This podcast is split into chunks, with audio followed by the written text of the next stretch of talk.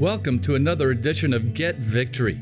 I'm Ed Crenshaw, pastor of Victory Church, Philadelphia, and we're honored that you have joined us for this moment of encouragement. Let's start out with a bold biblical declaration today. I can do all things through Christ who strengthens me. I love the positivity of that Bible verse. Athletes seem to love that verse, some so much that they have the scripture reference tattooed on their bodies. Other people seem to love that verse too because it gives them motivation to achieve their goals. And we need good biblical encouragement to achieve our dreams, especially when there are so many dream killers in our world. But I want to let you in on a little secret. That verse is not about winning athletic contests, doing great exploits, or even achieving our dreams. So, what is it about if it's not about us accomplishing things? Well, to understand a verse of Scripture, you always have to go to the context. So let's read that verse along with its surrounding verses. We find it in Philippians chapter 4, beginning with verse 10, where Paul says, I rejoiced greatly in the Lord that at last you renewed your concern for me. Indeed, you were concerned, but you had no opportunity to show it. I'm not saying this because I'm in need, for I've learned to be content whatever the circumstances. I know what it is to be in need and I know what it is to have plenty. I have learned the secret of being content in any and every situation, whether well fed or hungry, whether living in plenty or in want. I can do all this through Him, through Christ, who gives me strength. The context is this Paul is thanking the Philippian church for their financial support of his ministry. But he wants them also to know that his ministry is not about himself and that he's willing to endure whatever it takes to achieve the call of God. And not only does he just bear with a tough financial situation, that doesn't just grit his teeth and get through it, he's learned to be content. And notice that he's learned to be content with plenty. That might sound easy, but it's hard to do because the more we have, usually the more we want. Or the more we fear losing what we have. And that's anything but content. Paul's also learned to be content with little. And right now, this is a good word for us.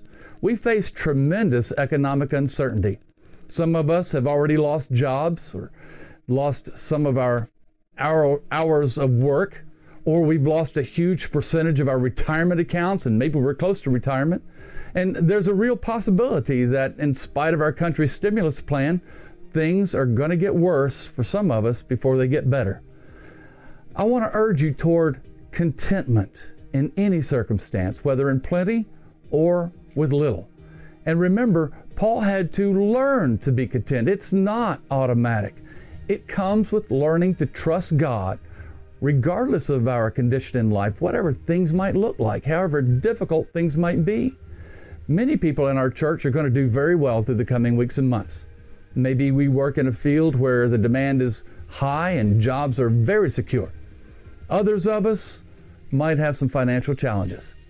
I want to encourage those of you who are doing well to consider helping out those who are struggling.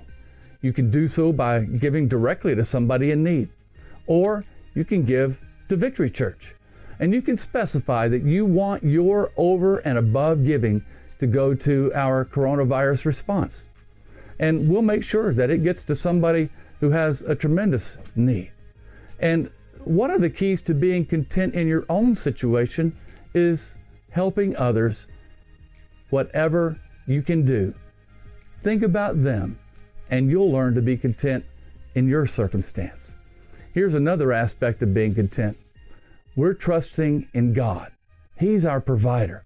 And it might sound crazy to be content in our current financially insecure world. But here's the thing, and this is what that verse is really about.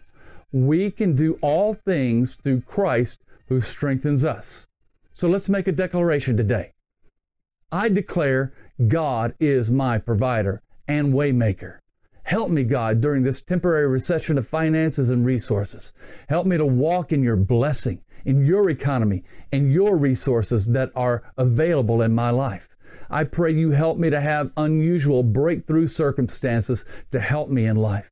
And I declare you are my source, and my resources are yours to direct for the blessing of others. I know things are challenging right now, But I want you to be encouraged because here's the truth you can do all things through Christ.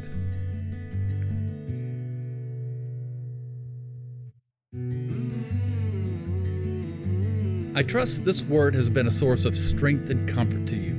During this trying time, our church is bringing you these words every day, Tuesday through Saturday.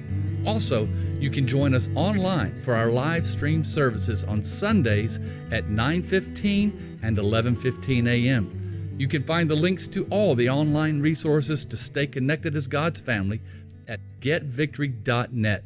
Until next time, let's stay in God's presence and peace.